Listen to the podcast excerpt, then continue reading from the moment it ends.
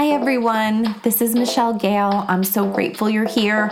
And before we get started, I just wanted to share with you that I'll be launching my first ever free online conference called Mindful Parenting in a Messy World from September 18th to the 20th. We're going to have 15 speaker interviews, some of which include Rick Hanson, Susan Kaiser Greenland, Dr. Shefali Tsabary. You can register at conference.michellegale forward slash podcast. Make sure to register here because I'll be sending my podcast listeners a free bonus webinar titled big emotions and what to do with them. You can also find that link in the podcast notes. And I'm also offering a four week online course in October called Mindful Parenting The Foundations of Practice. It'll be a weekly course focused on mindfulness of the breath, body, emotions, and thoughts. We'll have a private Facebook group and weekly practices and it'll be recorded each time so you can watch whenever it works for you. I'd love to have you join me. You can go to my website, beamindfulparent.com, for more information, or just sign up to my weekly email list and you'll stay up to date on all the ways we can grow together as a community. And you will also receive my weekly musings. Enjoy the podcast. Thanks for being here. The only thing that we really have is this moment right now but we tend to live in the past, and that's where guilt resides. Guilt resides from the past, decisions we've made, things we've said, right? And this is exactly where mindfulness does its best work. Mindfulness takes us out of that rumination space and that guilt space and puts us right back to here, right now. And when we ask ourselves, what's most important right now, right? We connect with our heart, we take that breath, and we do the next best thing in this moment that we can do. Welcome to the Tilt Parenting Podcast, a podcast featuring interviews and conversations aimed at inspiring, informing, and supporting parents raising differently wired kids. I'm your host, Debbie Reber, and today I'm talking with corporate mindfulness teacher, author, and speaker Michelle Gale. Michelle is author of the book Mindful Parenting in a Messy World and is the host of the Mindful Parenting in a Messy World podcast which, by the way, is a great resource I encourage you to check out if our conversation today sparks your interest in the power of mindfulness in your own parenting life. While the previous episode I did on mindfulness, which was actually one of the very first Tilt Parenting podcast episodes, it was all about the benefits of mindfulness for kids. In this episode, Michelle and I shift the focus to the parents and explore the ways in which weaving mindfulness into our lives in simple ways can have not only a big impact in parenting with more purpose, but in getting through really difficult situations with our kids, especially when our own emotional reactions are triggered. And to be clear, we're not going to be talking about meditating for 10 minutes a day or really adding anything onto your plate. This conversation and Michelle's approach is all about being more mindful in our own interactions noticing our emotions and responses, paying attention to what's going on in our minds, and doing that internal work, which is so much about what I write about in Differently Wired. So I really hope you enjoy this conversation and get a lot out of it.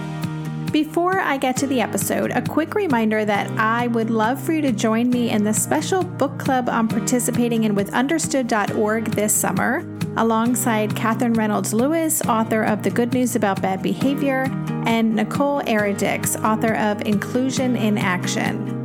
The week of July 27th through August 3rd is devoted to Differently Wired and includes what's called a weekend wisdom chat with me on Sunday, July 29th, where I'll be available to answer questions and have a continued conversation about the book with parents like you.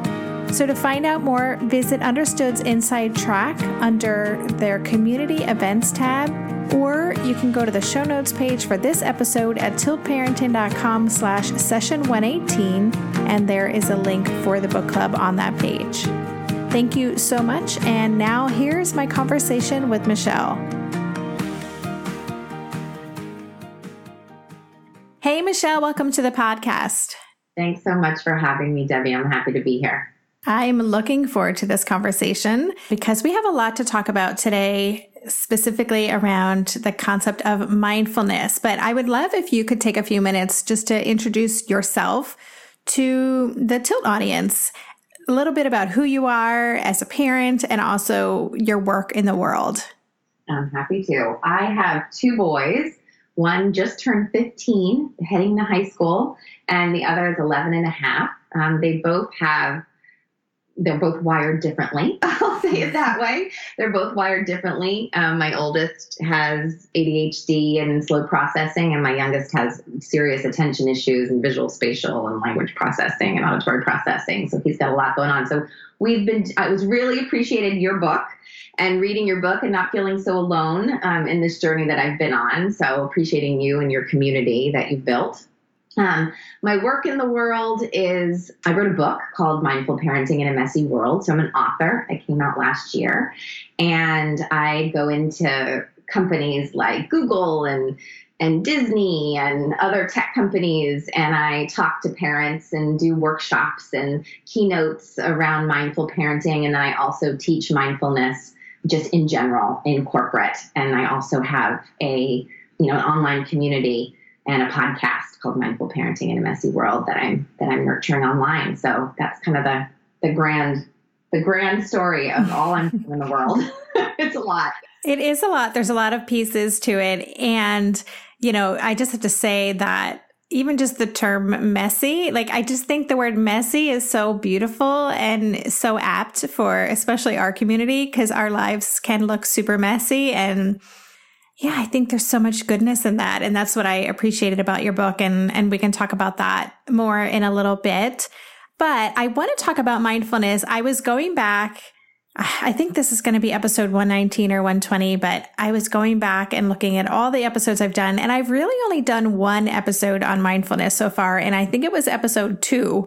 It was with uh, a woman here in Amsterdam named Kate Berger, who ran something called the Expat Kids Club and was Asher's therapist when we first moved abroad. But her personal love is mindfulness and is very involved in mindfulness, especially with kids. So we focused on mindfulness with kids, how we can support them in developing a mindfulness practice and what that would look like. But we didn't really talk much about the parenting side. So that's what I want to get into today because as I was reading your book and, you know, and through our conversations, there is so much overlap in what I'm trying to share with parents in terms of how to be more present in our messy world. And that you wrote the book on the mindfulness piece and it's so in alignment. So let's talk about big picture mindfulness. What is mindfulness? You know, what is your definition of that? When we hear it, it's kind of a almost a buzzword now. It's so out there in the media, but what is mindfulness? Um, a simple definition is paying attention on purpose, right? So I always highlight on purpose and with with with non-judgmental kindness and compassion, mm. right? So we're paying attention on purpose and we're not judging whatever's coming up, whatever that is, right? Whether it's joy and happiness or fear and sadness. It's a way to get curious and interested in whatever it is that's coming up in our lives. And for parents, you know, I came to my regular practice. I explored mindfulness in college for a few years and but came to really came to my regular path and practicing regularly when I had two very young children. My oldest son was like three and a half, four, and my youngest had just been six months old and that's when I started practicing. And so I had to be really creative with how I wove it into my life because it didn't look like, you know, you often hear sit at the same time every day in the same place and right. And that just goes out the window when you've got two little children or children of any age. You know, it can be very difficult. And and it was my my practice was very inconsistent, but I did a lot of you know small practices many times throughout the day. And I often call it I, I built this muscle of center I learned to center myself. I learned to come home to myself over and over and over again throughout the day by weaving it into what I was already doing. So when I teach mindfulness to parents, it's always look at your day, look at what you already do. So when you're, um, you know, changing your child, can you feel the the you know the fabric of their clothing, right? When you're getting them out of the bath, can you smell, you know, their sweet fresh hair? Right? Really just kind of really living into the sensory experience of our lives. So hopefully it's helpful. So what I like about that so much is it's really about presence, right? And which, you know, as you're talking and like that can be, it can feel like a double edged sword intellectually, right?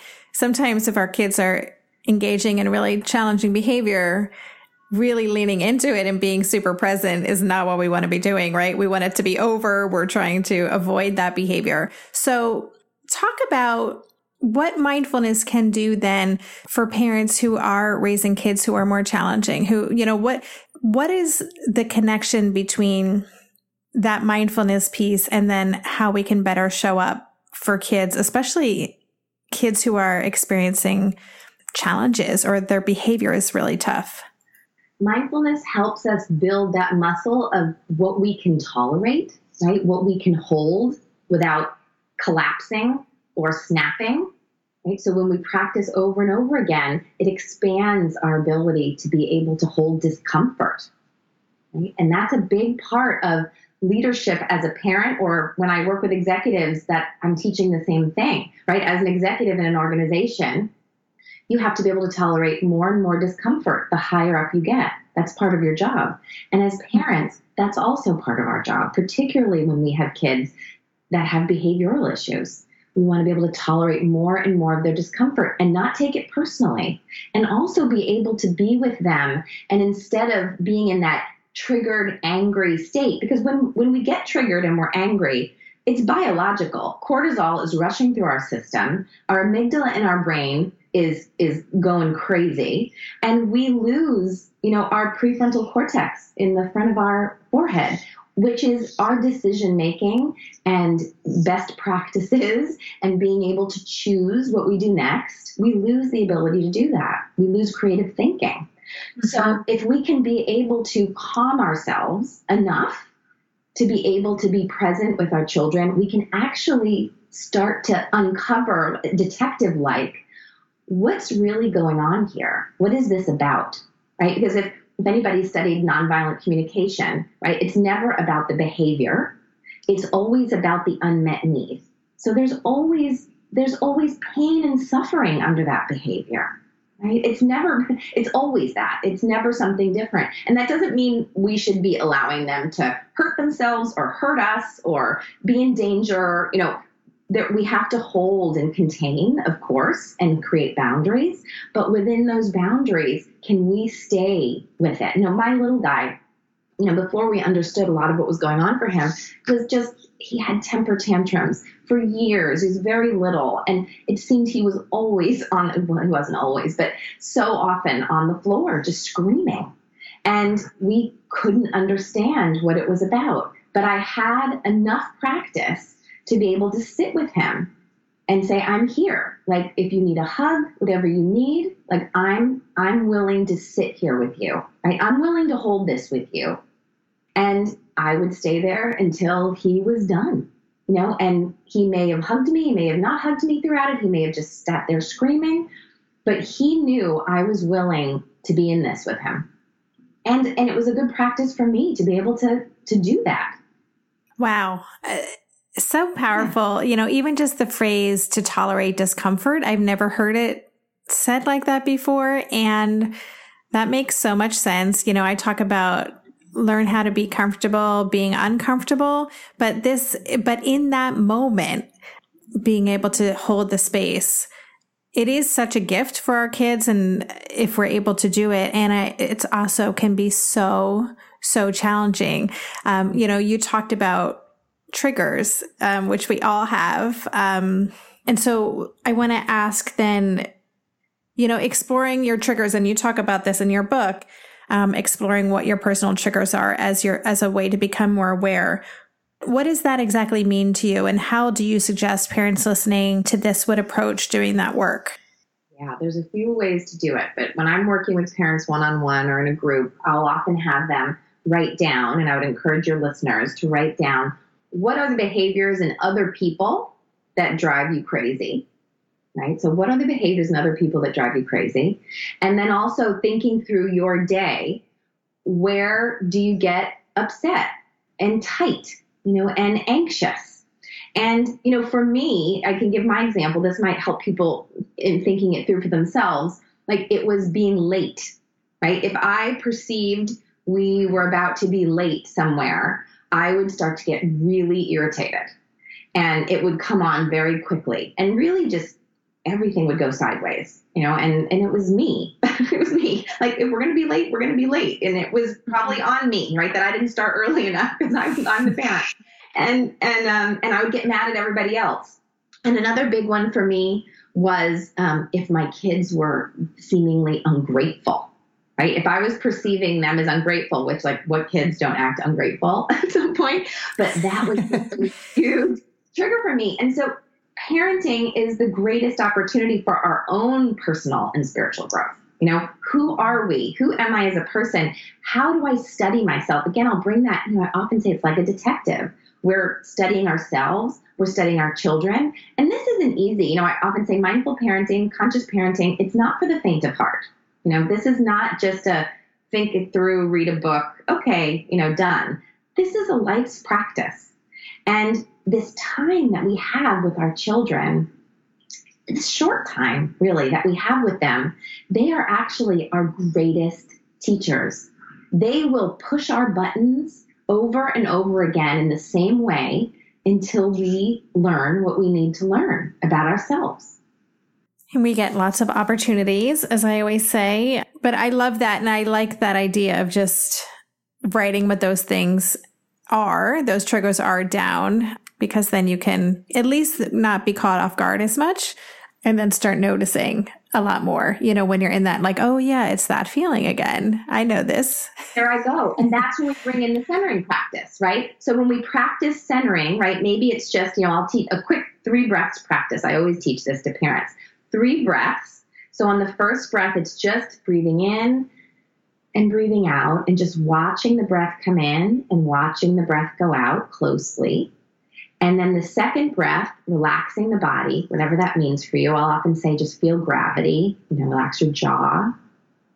And the third breath, you ask yourself a question what's most important now? Right? So just noticing the breath, allowing the body to relax, and asking yourself a question what's most important now? So that's just one idea of the centering practice. It could just be one breath in and out, you know, sitting up straight. You know, that posture matters so I often tell parents like if if things are tough, you will automatically constrict, right? When things are stressful in the house. So open up your posture. Um, you know, they did a study at Harvard years ago where they had people take a really tight posture, like squeeze themselves into a ball and spit into a cup, and they measured cortisol levels, right? Which tells us how stressed we are, essentially. And then they had the people take a big open posture, and this is within like 30 seconds each time they did the posture and had them spit in the cup again, and their cortisol levels had come way down. Hmm. So our posture matters, posture and breath. Just take on whatever kind of centering practice works for you. And then when you when you notice those triggers, right, they come up, you say, ah, okay, there I go. Let me take a breath. Let me do my three breaths practice. And now I'm back.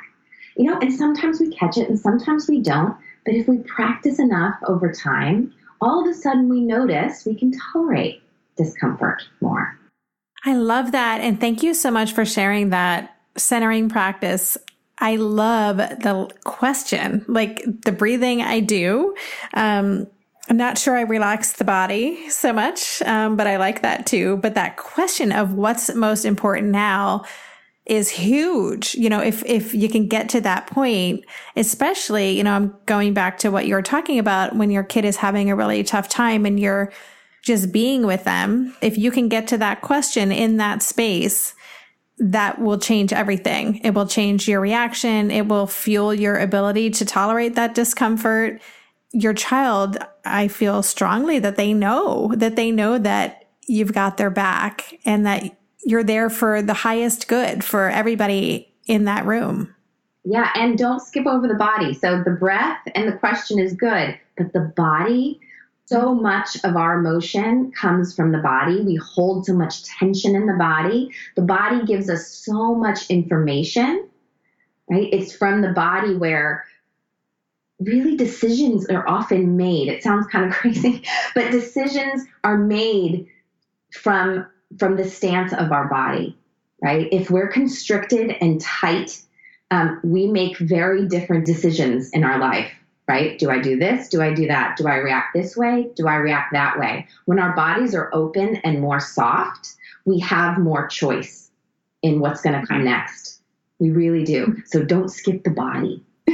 I will not. I will not, listeners. You heard it from Michelle. Do not skip the body. I'm stretching right now as we're talking just to open up a little bit.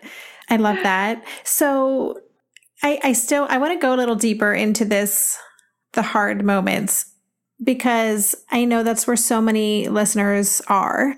I just recently got back from the book tour and talked to so many parents and a lot of the parents who are regular listeners of this podcast, I know are kind of in what I affectionately refer to as the dark years, but you know, where you can sometimes just feel like you're under attack or you're, you know, you're just the recipient of a lot of intense emotion and behavior. So can you just say a little bit more about you say that being mindful isn't about being calm all the time and staying calm in those moments? Like, is this just something that it, practicing the mindfulness in these other moments and building that muscle, it will just get easier over time. Do you screw up? What do we do when we screw up, when we're not able to stay in that space? What are your thoughts on that? Yeah, we do screw up. And I, I the story I often tell is my, you know, my kids know all about the work that I do. And, um, you know, they don't even realize how much these practices are woven through their language and their lives. You know, I observe it. Um, and other people observe it, but it's, it's quiet to them. Um, but they know about me and they know what I do. And so, especially my youngest, if I'm upset with him, you know, and I do kind of raise my voice or get a little angry, he'll say, You shouldn't be allowed to teach mindfulness. How angry you are. And I, love it when he does it, you know, because I always stop and kind of laugh and, you know, breaks the ice, you know, between us, that kind of coldness that's going on. And and I will always say the same thing like, you know what? Just because we practice mindfulness and because I do meditation and do the work that I do does not mean that I don't get big emotions sometimes. I do, just like you do, right? You can calm yourself and, and center yourself. And you, how many times he's been almost angry and he's taken a breath or he's felt gravity or feet on the floor or any of these little things that I've taught him over the years. And he'll say, I was going to get upset, but I didn't. You know, I came back. You know, I took a breath. So, you know, or I some he hurt himself, right? He's very afraid of blood. So we've been working with that a lot. Every time he gets a, a cut, he's panicked. And so we've been practicing with that. Like, can you tolerate that if you breathe and pause and come back to yourself? So yes, like we are gonna mess up. I mean, that's the that's the way of it. That's why the book is called Mindful Parenting in a Messy World. It's messy, and when we do what I what I do with my kids and I teach is to make the implicit explicit. So when we notice, and we'll notice it, because the more we practice and the more we're able to keep ourselves in a more kind of calm, open, peaceful state, the more surprising and intense those moments of anger become, right? We'll notice them. And they don't feel good. They feel even less good than they did mm-hmm. before. And so we notice it. And I will talk out loud to my kids, like, God, I was really triggered. And like my heart felt tight and my stomach felt tight. And I was really angry and it didn't feel good in my body or my heart. And like, I'm sorry. You know, I'm sorry I yelled. And I'm really curious what the experience was for you mm-hmm. while while I was being that way. You know, and sometimes they're willing to tell and sometimes they're not. Sometimes they'll just say, it's okay, mama, you know, no worries. But now I've I've spoken it out loud. And that naturally gives them the language to do that for themselves. Right. So we are the models. And when we snap and when we say something we regret, regret. Dan Siegel, if you're, I'm, I'm guessing you're familiar with Dan Siegel's work. Whoever's not, he has amazing work in the world. And he talks about repair. Right? He talks about repair. So repair is actually one of the most important pieces of parenting that we come back and repair. It actually creates the, the relationship and the connection in in a deeper way than it was before. So when things go wrong, and things go, you know, I was telling my son yesterday, we were taking a walk into town and he said, tell me about, you know, some of your and dad's, like, did you ever have a really hard time? Like, were you ever really mad at each other where you just didn't even like each other? and I said, you know, yeah, that has happened over the years. I mean, we're going to have our 16 year anniversary tomorrow and we've been together, you know, for 20. So sure, we've, we've gone through some dark times together. And you know what? Every time we go through those dark times, we come out the other side stronger as long as we're willing to lean in with each other and as long as we're willing to go through it and and stay anyway right? We stay. And that's kind of this metaphor that we're talking about in mindfulness. Like things are rough and things are bad and we don't feel good but what do we often do? We eat we drink we shop you know we shut down. And we don't feel the feels.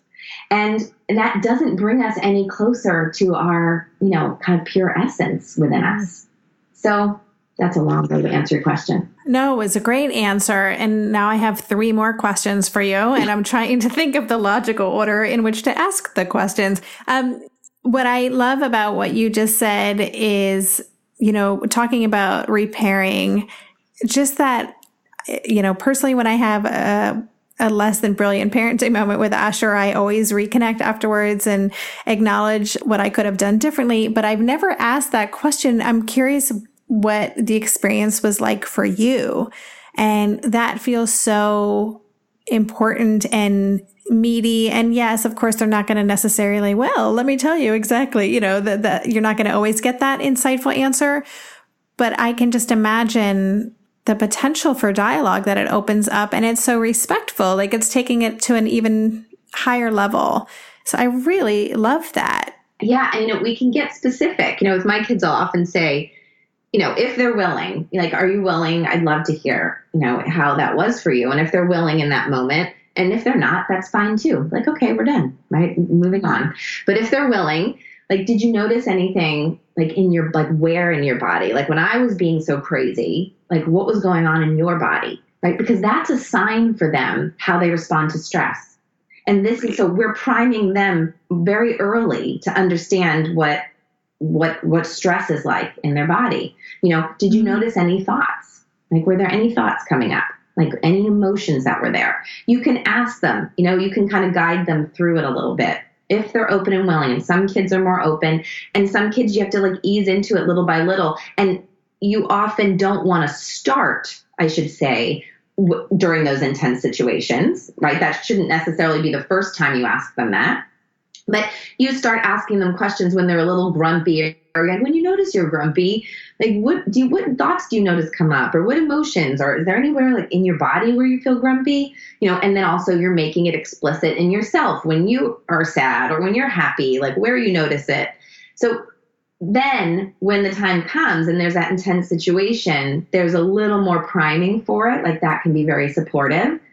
Or you could just try it you know? Some kids children are will surprise you. You know, I taught mindfulness for three years in my son's school as a volunteer when I first started teaching, maybe six or seven years ago. And they just blew me away. I taught from preschool up until the middle school. And at every stage, their ability to connect with themselves internally after even just five minutes of a short practice was unbelievable. There was a little girl in second or third grade, and um, we were doing a lesson on thoughts. And out of the blue, within the lesson, she suddenly, and I said, What? And she said, I'm not making my thoughts. And I was, I mean, I get tears in my eyes right now, even just saying it out loud. To be that age and to have this sense that thoughts are actually not very personal to us. If you pause and if you're in a meditation and you're doing, you know, really come back to your breath and notice when you have thoughts, you will see very quickly we are not making them. They are nonsensical. You know, there's a sign on my refrigerator that says, don't believe everything you think, right? because there's a lot of mayhem and nonsense that goes on in there. And the earlier we can understand that, right? This little girl, second or third grade, she's like, I'm not making my thoughts. It's just unbelievable. And it's so simple. It really doesn't take very much we get more and more, it becomes more and more difficult, I think, the older we get and the more mucked up our ego and our psychology and everything mm-hmm, gets. Mm-hmm. But when they're little, they're so open. You know, my story is they're just, they're still so connected to source, you know, whatever that means for you, you know, from the universe, right? They're still so connected when they're young that these practices just come so naturally.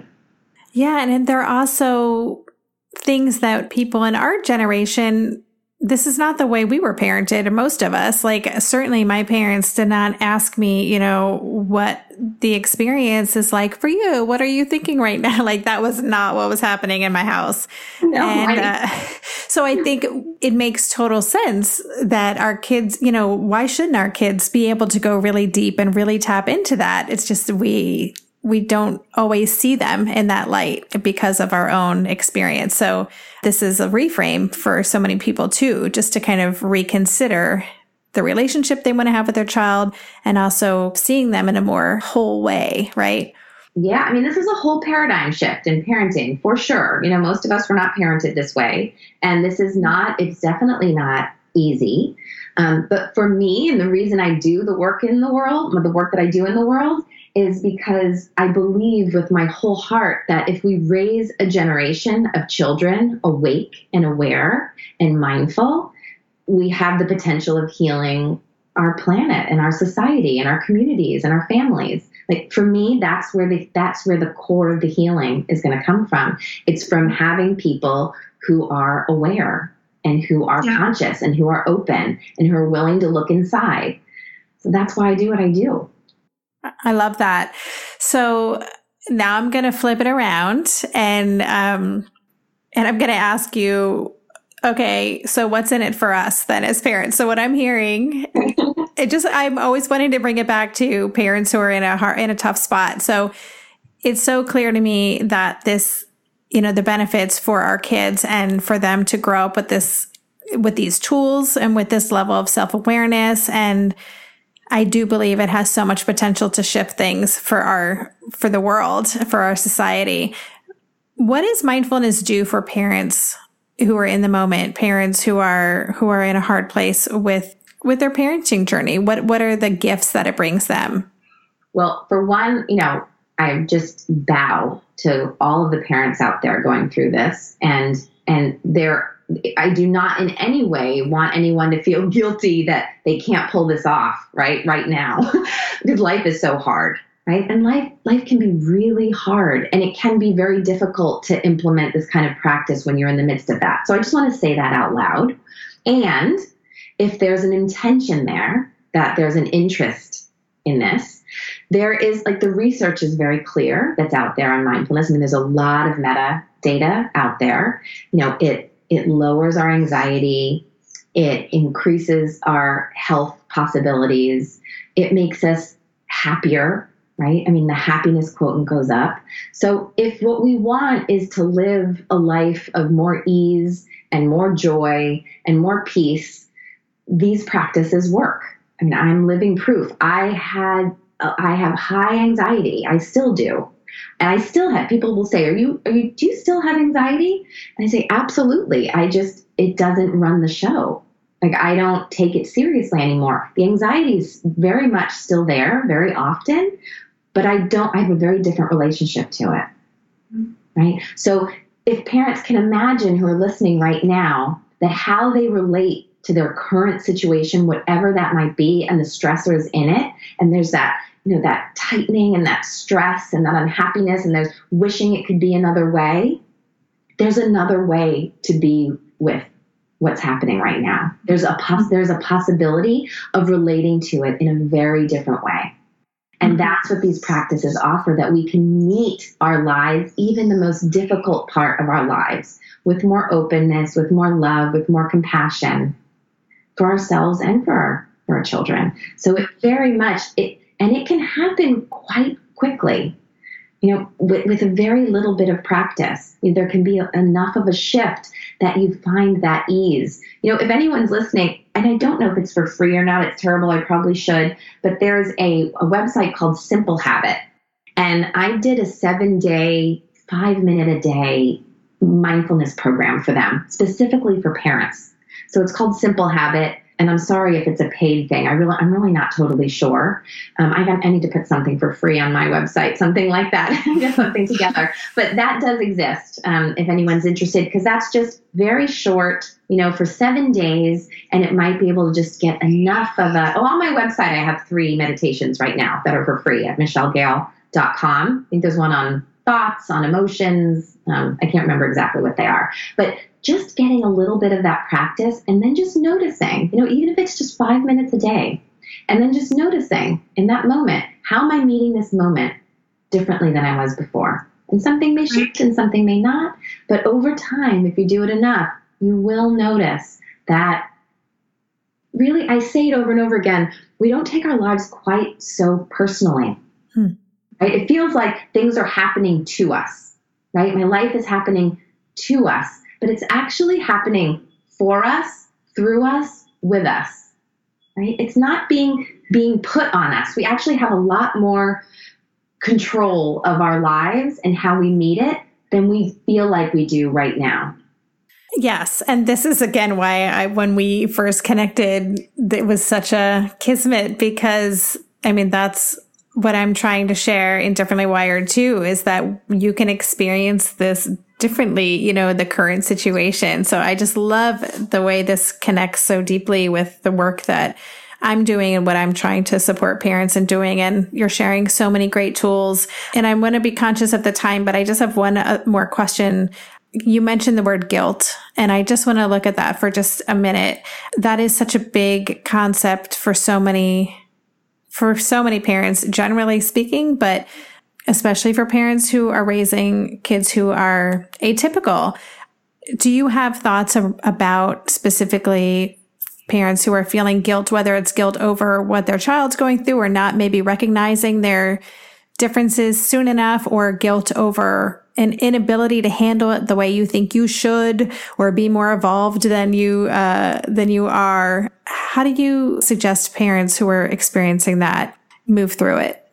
Yeah, well, I think it rolls right into everything we've been talking about, right? These practices help us to meet the guilt in a different way. And we don't expect the guilt to go away, right? I mean, I live these practices and um, you know, we just had our son's neuropsychs done again, and my youngest, like his attention scores were just to the floor. And we haven't ever tried medication. It's been the one thing I haven't tried. And I've lived with that conversation going on in my mind and seeing, I can give it my own example, right? Noticing that guilt arising. What if medication is the right thing? What if I've done the wrong thing? Right? And then meeting that, seeing it, right? Because I can see it arise. I see it arise, there it is, and I'm able to have a little bit of space from it. I'm able to take a breath, you know, and be with it and just say, I've made the best decisions that I could, you know, following my heart and with the information that I had. And then come back to this moment because the should the past and the future are they don't even exist, right? It's just like memories from our mind. The only thing that we really have is this moment right now. But we tend to live in the past, and that's where guilt resides. Guilt resides from the past, decisions we've made, things we've said, right? And this is exactly where mindfulness does its best work. Mindfulness takes us out of that rumination space and that guilt space and puts us right back to here, right now. And when we ask ourselves, what's most important right now, right? We connect with our heart, we take that breath, and we do the next best thing in this moment that we can do. And that's all we can do. But this is where those practices do their best work because we will. Guilt is not going to go away, right? When we have these kinds of kiddos, we decide what therapy, you know, what school, do we homeschool, do we not homeschool, right? All of these things that we're deciding on. And it can always feel like, you know, we did the wrong thing. And can we come back to this moment and trust, you know, our heart? You know, come that's really when we come back to our heart. And you just put your hand on your heart, close your eyes, take that breath. You know, what's most important right now? And just do that thing right now. And then do the next thing that next now. you know, that, that's all we have. I'm a huge fan of Eckhart Tolle, um, who I think is a wonderful teacher. I'm actually just listening to his book. He has two books that I love, but one is The Power of Now. And I suggest if anybody hears me say that, they listen to it. Don't buy the. I mean, you can buy the book if you really love to read, but really listen to it. He's a he's a beautiful teacher, and and this is where what he talks about. There is nothing else but this moment. Everything else is just you know when you try to think of the past, if you close your eyes and try to imagine it, it's very fuzzy. It's not clear. Right? You can't really be with it. So just come back to this moment and be with that guilt in this moment and acknowledge I'm feeling guilt right now. Even just labeling it. There's some wonderful research around labeling and our emotions, right? I'm feeling bad about the guilt that I'm having right now. Even just saying that quietly to ourselves in our mind or out loud actually brings us back to ourselves it lowers our cortisol. It calms down the amygdala in our brain. Just labeling it. So I would encourage your parents just to start with that. Start with, I'm feeling really bad about the guilt I'm experiencing right now. You know, and I know I'm a loving, caring parent doing the best I can. That's great. I'm so glad I asked that last question because that was gold. Um, no, I love all of that and so practical. Um, thank you for sharing that.